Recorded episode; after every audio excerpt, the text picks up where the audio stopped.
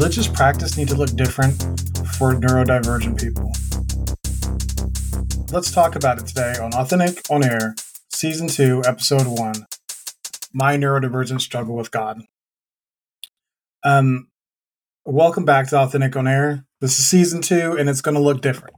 Um, for my followers out there who've been listening for a while, bear with me. It's going to take me a minute to find my bearings, but I think you're going to enjoy the new and improved Authentic on Air. Um, this season is going to be all about the the new tagline is where neurodiversity and authenticity meet. I spent an, a season exploring the broad, broad world of authenticity and what it's like to show up as yourself. And now I want to narrow in. As a ADHD and autistic adult male parent, I think that it is really interesting to dig deeper into that intersection between authenticity and neurodiversity. And I think there's a lot of growth to be had there. And I think there's a lot of exploration to be done. So I'm really excited for this new direction. Today, I decided to just dive right into the deep end and get really deep to start off. I want to set a really raw bar that is going to show that in this show, we are going to be getting absolutely the realest of real. And it's going to start with me.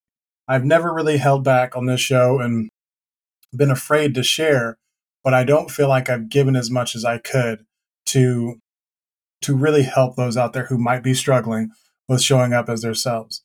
And I think that this first topic that we're going on to, my neurodivergent struggle with God, is one that might really ring true with a lot of people. So, that being said, welcome to season two.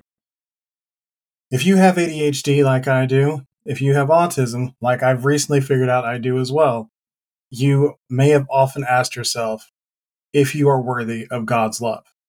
I struggled with this for, I don't know, my entire life basically, because my brain is a liar.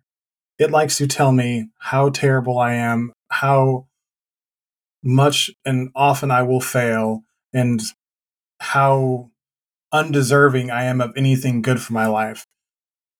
It doesn't as much now that I've done a lot of work in kind of understanding how my brain works. But back whenever I initially started my religious uh, interactions, I felt a lot of that. I think it's really interesting because religion asks for the ultimate impul- impulsivity followed by ultimate consistency. You are asked to step out on faith and believe in something that you can't see and you can't prove. That's an impulsive decision, right? And then you're asked to show up and perform as a Christian. I'm going to speak mostly from the Christian perspective because that's what I've explored and that's what I am. So, but as a Christian, you were asked to perform consistent acts, to be a prayerful person, to, I don't know, control your emotions and treat people as you want to be treated, and do lots of things that kind of sound to me like being a neurotypical. So, the question I decided to ask is Does religious practice need to look different for neurodivergence? So we're going to start with the story. Um, as we'll call this from here on out, story time. I really dug into my life as a Christian, as a teenager, back somewhere around late 1990s to early 2000s. Um, and what I found myself is that I I think I hyper focused on religion. I didn't know I was ADHD. Autism wasn't even something that was on my radar. I really had no idea about these things, but I went so deep into what it meant to be a Christian that I was I was all in. And that sounds like a good thing. But whenever you're ADHD and you hyper focus um, and you don't know that that's something you're doing, it can get really out of hand. So as I was immersing myself in this culture, I was also a prisoner to the rules that I was learning about with ASD. I had no idea about this, but I read these rules and these um, the dogma of Christianity, and I thought that there was no margin for error.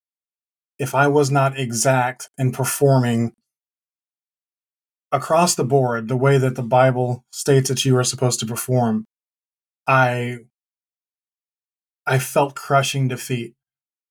I would just, and the negative dialogue that I now know exists in the ADHD brain whenever it goes unchecked would just go crazy. Talking, I don't know, just telling me that I'm a failure, I'm a monster, I don't deserve God's love, I am not worthy. And I would go to church on Sundays and I would float between being moved by the message because, you know, it's a good message. I went to a missionary Baptist church and the pastor was moving. At the same time, I'm having rampant sexual thoughts and objectifying every woman on two legs, even in the wheelchairs, because I was, you know, 14 to 16 years old and everything that moved brought out sexuality in me, which is something that is, I now know, tends to be a thing with ADHD men. Then, on top of that, I felt deep, deep shame and guilt, and that autistic strict adherence to rules as I'm objectifying the women, I was just destroying myself internally for being such a pervert. And that fear that I had, that shame to share that with anybody made me feel like I was absolutely alone in this world and that it was not okay to have sexual thoughts ever. Because that's not what that's not what you did. You you were if you were a good little Christian boy, your mind stayed focused on God and trying to do good acts and trying to be a better person, not on trying to have sex with everything that moves, even though you don't even actually have sex. But I just had these, it was another hyperfixation and one that I didn't have anybody to talk to about. So, you know what they say about things in the dark? That's where mold grows. That's where, you know, all the bad things happen and multiply. That's what happened with me is these deep dark thoughts got more and more out of control for years, for many years. Even after I left church, I still had this this perverted idea of what sexuality was supposed to be. And my ADHD liar mind just increased the severity as those internal conversations were just telling me that I was a disgusting freak. I was a pervert. God hates me for being sick and perverse. And that if I ever tell anyone how gross I am, I'll be kicked out of the church and I'll have no friends and I'll never be married or have anybody with me. So I kept it a secret. And I would brutally punish myself because I knew that it was wrong to think these ways. I now know that it's it's harder for me to control what I think about than some. It's not impossible, but I I thought it was normal for everybody to be able to just turn off bad thoughts and that I was there was something wrong with me. On top of this, I'm I know that it's wrong to engage in sex acts with my girlfriend because I wasn't married. I wasn't having actual sex, but I was getting really close. I knew it was wrong to objectify every woman who came into my view, but executive dysfunction is often characterized by the tendency to know what needs to be done and to do sometimes literally anything else. And that's what I was doing. But I had no frame of reference to deal with that. So I thought I was just fucked up. I had a scientific or psychological or both resistance to a spiritual desire. I I wanted I wanted to give myself to God. I wanted him to accept me. But my mind knew that there were parts of it that it just wasn't going to do without being able to understand what was blocking me. And I, once again, they don't talk about that in the Missionary Baptist Church. There's no conversations about how you control your your rampant sexual thoughts as an ADHD boy. There's there's nothing about that. They tell you that you need fire and brimstone. You're going to hell if you don't straighten up, toe the line, and live a life for Jesus, you're done. There's nothing that you can do. And I felt that. I felt every bit of that. I was freaked out. Being diagnosed years later, you know, at least five years after this process, didn't really solve anything because they still weren't teaching how to manage faith and ADHD in my all black missionary Baptist church. Um, I, I still can't say for certain whether or not they would tell me that it's a demon that I need to exercise. Out, demon. get out, get out of this man. You are possessed by, they wouldn't say ADHD, they'd say by these negative thoughts. And that's what I had to deal with. That's, that's all I had. That's all I was equipped with. And it, it made it very dark and hard for me. Um, so I blamed God. I was fucked from the start. I I I rejected God in full when I went to college and I got a little learning on me. I thought I was too smart at this point to believe in something that I couldn't prove. Um, little did I understand that being smart doesn't preclude faith. And that's something I struggled with for almost 20 years after that. Um, it's a battle that I'm I'm realizing now was never me with God. It was never a war on church. It was a war on myself. I told myself I wasn't worthy. I told myself I wasn't good enough to be given God's love. I told myself all these stories that told me I couldn't be a good enough Christian. And I believed them because they were coming from my brain, but I also assigned them to the outside world because your ADHD brain loves to lie to you. So I I was talking to my wife about this today. I assigned all these monstrous acts to the church. I told, you know, for a long time I was very bitter against religion because they made me feel so guilty about how I how I felt in my mind and realizing now that there were there was definitely some fire and brimstone thrown around but I never shared what was going on inside of me with anybody. So how could they persecute me? How could they make me feel like a monster whenever they did nothing but share the word of God with me? How how did I get from sitting in a sermon listening to the pastor to being persecuted by the church and saying that I will never do this again. It's simple. I believed the lies that my brain told me, and I had no foundation or standard to fall back on. I had no I had no compass of morality after to to move forward with, and I had no foundation before and for a long time after to fall back on.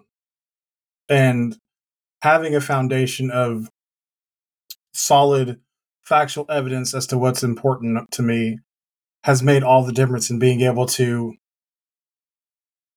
sometimes step out on I mean to step out on faith for sure to allow myself to get familiar with God again to allow myself to be loved by God and to practice faithfulness it's wild because the church hasn't changed. Like I'm, I'm not a big churchgoer, but the Bible hasn't changed. Religion hasn't changed. But I have this brand new view on it because I understand something about my brain now. That the war that I thought was waged between me and the church was always waged in my mind. And the hate that I that brewed in me for Christianity was actually hate for myself because I was the one putting these stories on me. It's pretty that's pretty uh pretty hard to deal with. But as I've it was I mean there was also that that standard of perfection that ADHD kind of guaranteed that I would fail without understanding what was wrong with me. You know, you're supposed to show up consi- with consistency, constancy, and normalcy and none of those things are kind of in the ADHD playbook. They are learnable. They are skills that you were able to acquire if you were, you know, self aware and cognizant of the problem and you have the will to make action on it. I think I've I've gotten much better at constancy, at much better at consistency, much better at normalcy, and showing up in a consistent way in my religious practice but I had none of those things back then. And I just thought I was broken. So earlier, I asked, does religious practice need to look different for neuro- neurodivergence? I would say yes. I, I would say yes. And this is something that I talked about earlier this week on my live stream is that I think that the neurotypical standard needs to be thrown completely out the window whenever it comes to ADHD and autistic people. But that doesn't mean that all standards need to be thrown out the window. You have to adopt a standard for yourself, figure out what is actually reasonable, what is actually feasible for you, and start taking action on it. And stop making excuses that you can't do any of it. And I know that that the ADHD mindset of all or nothing is it's really really um, I don't know it's really attractive to us. Like either I, I'm all in on this or I do none of this, and that's that's helpful sometimes whenever you are trying to I don't know add a new skill or cut out some like a bad habit, but it's really hard to maintain whenever it comes to living a sustainable life. I find that you have to like take time out of your day to make goals that are based off of reason, logic, and what's important to you versus how you feel in the moment or how you think you'll feel or what you think you can do or the stories you tell yourself. At some point, you have to abandon all the stories you tell yourself and start to give yourself a chance to write a whole new book. I can't do this. I can't do this. I'm not built like that. My brain won't let me do this. All those are stories that you tell you told yourself. They're self-limiting beliefs that you have accepted for who who knows how long. I am a living example of this. I had all these things that I I just knew I couldn't do. My brain wasn't wasn't designed that way. Well, no, it wasn't designed that way. So there is a bit of a barrier to entry. There might be somewhat of an obstacle it might be harder for me to achieve that skill, but it's not impossible. I'm not going to say that nothing's impossible, but most things are achievable to some degree. If you decide it's important to you and you try to make some progress to it on a consistent basis. What consistent looks like to you as a neurodivergent is going to be very different as to what it looks like to a neurotypical person. And who gives a shit? Like, what's important to you is important to you, and that's important enough. We have to stop trying to measure ourselves up to the neurotypical norm or the, the status quo or whatever the norms of our society are and do better because it's what we want. Move towards something it's because it's what we want to move towards. And going back to having a foundation, it's so important that this is a foundation based on what's important to you at your core. This this often doesn't work for people. ADHD people really believe that they're not able to do these things because they don't fucking want to. It's something that they've been told that they need to do and they don't have any basis for framing that in a way that says this is something that I want to do to provide X, Y, or Z for me. It has to be tied to something that's actually freaking important to you. It was because that's what that's what it takes for movement for us. That's what it takes to to overcome that that huge starting obstacle, to overcome that uh, executive dysfunction gap. It takes it takes care. And if you don't care at your core, then you are likely going to abandon whatever goal it is because you don't it was never for you. It was for somebody else or it was because you thought it was somebody else wanted or because you thought it would make x y or z happen that was a secondary confluence of what what you were doing. That's not going to work. So for me i made a a conscious decision that i wanted to understand my relationship with god better that was something I made outside of how I felt at the time. And I knew that it was something that was important to me. And here, I want to get closer to God. It's important for me to have that for my family, for my kids. I want them to see a father who is open to the relationship with the higher power. And that wasn't going to happen from me just like half assing it and just thinking of what I want to do. I had to take action. I had to make a decision. I had to stop saying maybe and I had to say, yes, this is what I'm going to do. I had to start praying out loud. I had to, and all of these things, my brain is telling me, dude, you're fucking stupid. Why are you doing that? He's not listening. They, God, whomever, God is not listening to you. He doesn't care about you. And that was my, that's that internal dialogue that we have as neurodivergence That is not, that's not how it is for neurotypical people. They are not constantly pushing against the naysayer in their own head. That's something unique to you, and it's something that is not going to defeat you if you don't let it. But if you have self awareness and you are able to accept and embrace who you are and how your brain works, then from there you can build on top of that. I don't try to quiet my brain all the time. I accept that it's there and I try to use it as a as a tool. Sometimes doubt is good. A healthy skepticism is often helpful. It's often something that encourages me and motivates me to have that, you know, that naysayer saying you can't do it and saying, ah, yes, I can. I've done this, this, this, and this that you told me I couldn't do. That's just more fuel for the fire. This is, I'm to just dump that in my furnace and go harder. It didn't happen overnight. It's not like a, I'm going to give you these keys to success, and you're tomorrow you're going to wake up and be a completely different person who can co- accomplish any task that comes before them. And that's that's part of it as well. Being able to accept that you are fallible and that you have flaws and that there are going to be times that you mess up, but it's okay.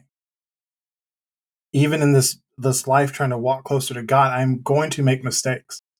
I'm to say the Lord's name in vain because I like I'm a I have the mouth of a sailor. I'm working on that. And it's okay because my heart is in the right place. I know that I want to get closer to God and I know that I'm going to keep improving. I'm not going to let setbacks like that and then my liar brain dump on me to the point where I believe that I can't do it. I'll never succeed.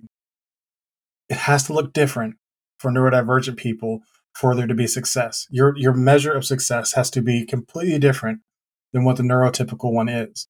But if you have the the Bible as your guide, you have a support group of people who believe in loving you, or a person who believes in loving you, or just your yourself believing in yourself, it's a start.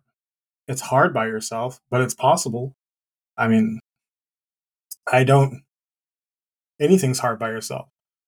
I don't want to say that you're going to, you know, set out on this mission on your own and you're going to find peace immediately. None of it happens immediately.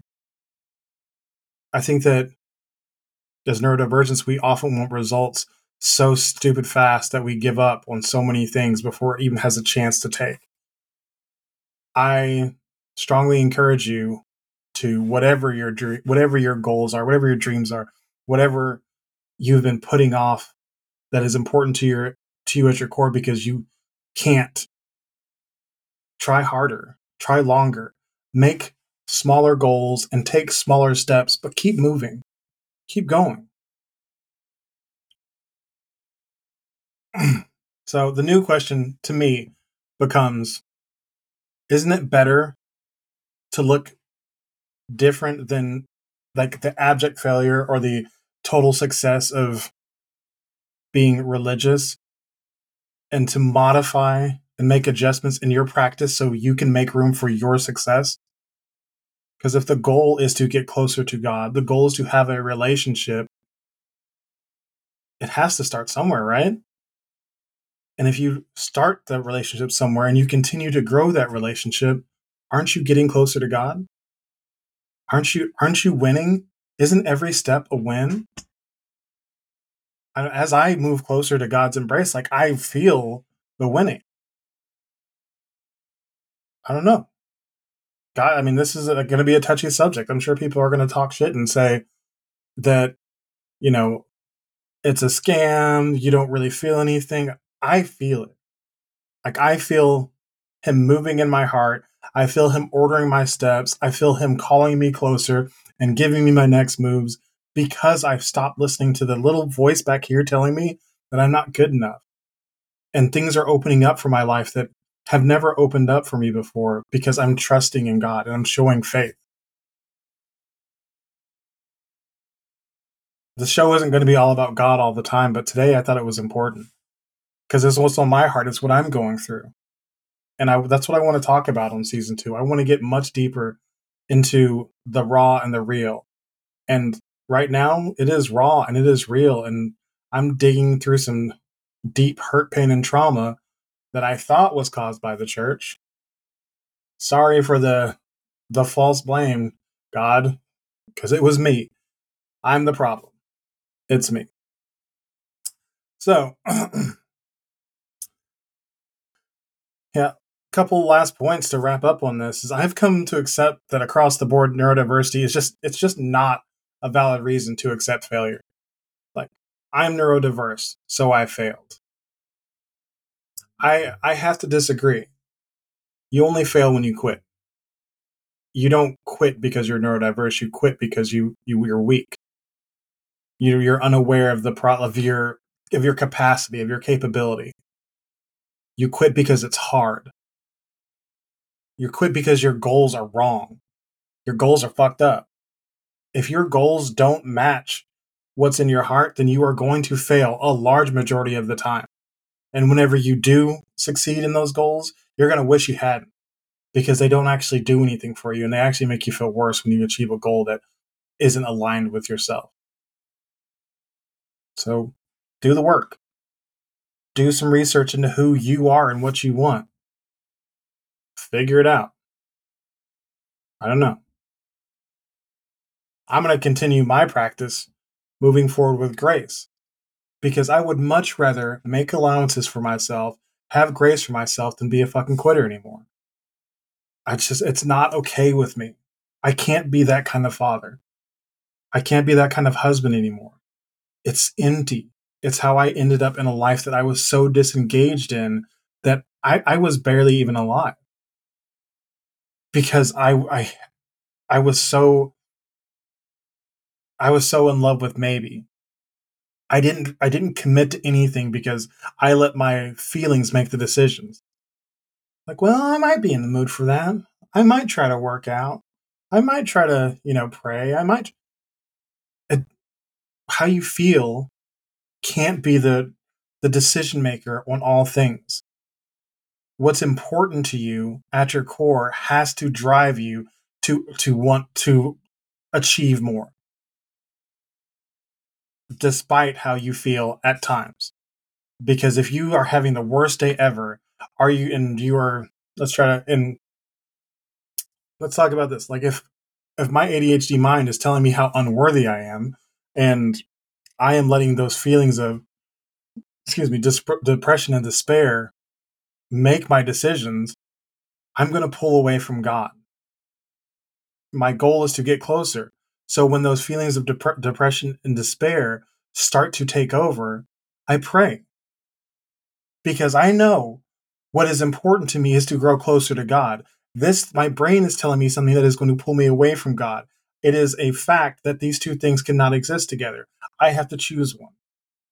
I have to make a choice that's not something that's beyond ADHD or ASD people. You can make choices.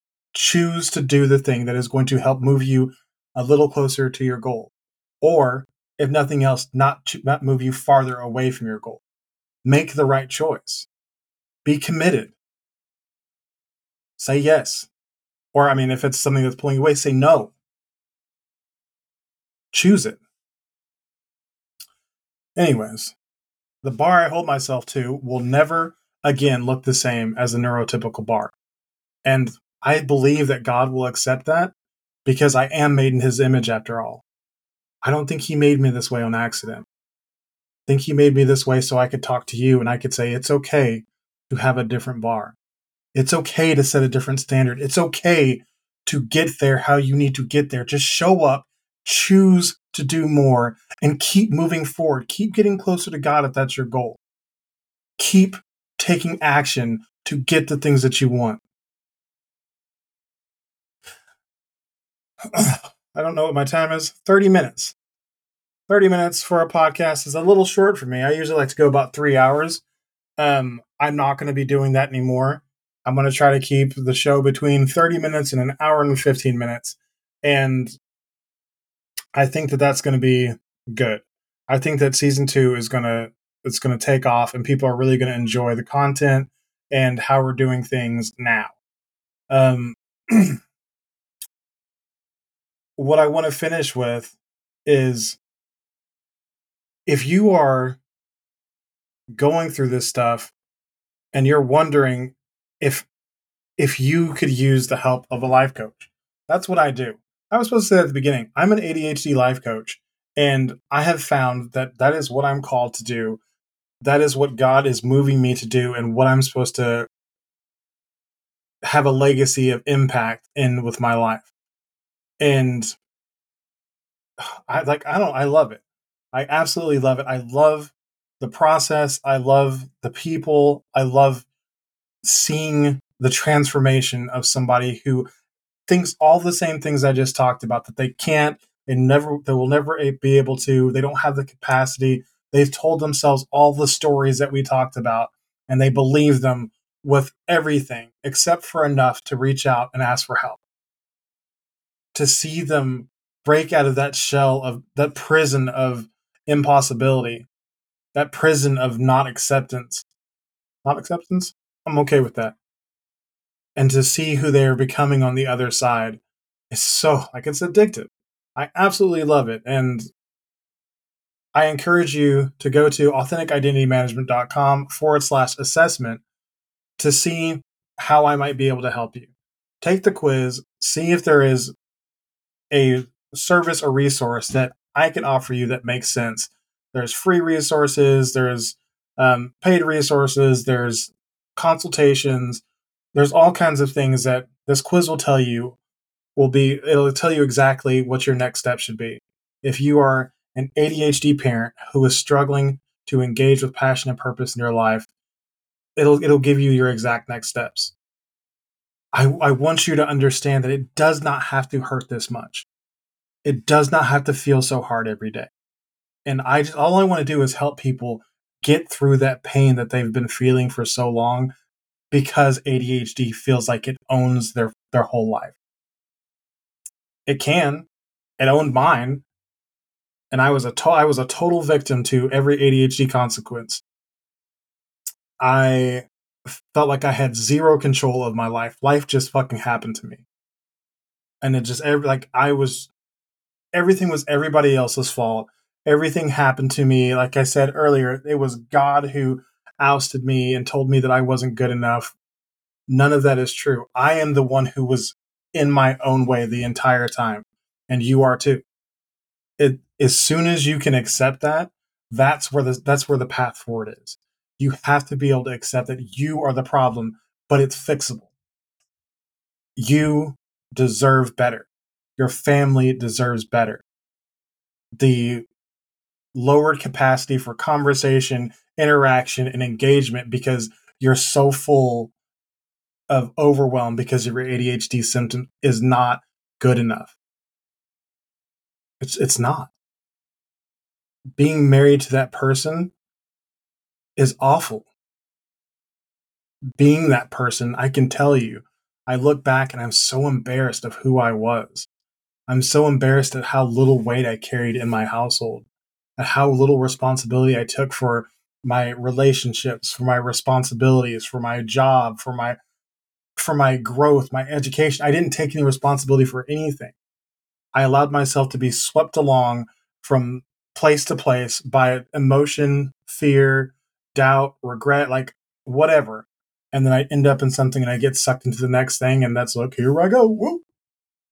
It doesn't have to be that way but you have to make one tiny decision and say yes to something. Doesn't have to be me, but you have to say yeah. If you're if you are in the place I was, you can say yes to a book. You can say yes to a YouTube video. You can say yes to something that that's starting to take control of what your future looks like. And I'm offering you a chance to say yes to an assessment, a free assessment tool that is going to help you then say yes to another tool that is going to help you then say yes to start improving your life. I can tell you it will make a difference for you if you are an ADHD parent 100%. I guarantee it. Money back guarantee. If it's a free resource, well, sorry, no money for you. If you were to ever engage in a coaching relationship with me and you feel like you you are not able to engage in your life with more passion, more purpose after any of our sessions, I will refund your money. I am this serious about it and I have seen the results work that well that I know I can help make a difference in people's lives. You just have you have to say yes. You have to stop living in the land of maybe and you have to learn yes or no. Say yes to growth. Say yes to possibility. Say yes to a new life.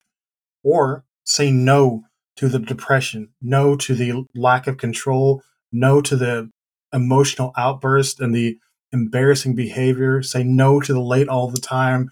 Uh, say no to the not nobody being able to depend on you. Say no to the relationships that have fallen apart. Say no to the the depression. Say no to the brain who tells you that you're worthless. Say no. Stop saying maybe. You have to stop saying maybe and take action. That's it. Take the assessment, go to authentic identity management forward slash assessment, take the assessment, and start yourself on a road to acceptance.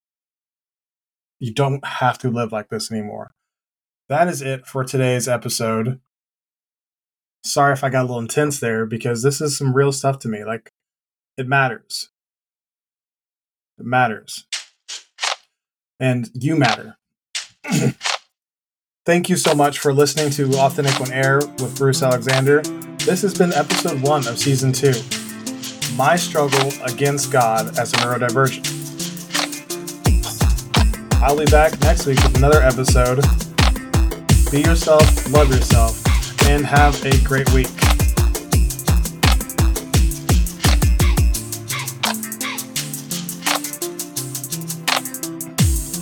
Peace.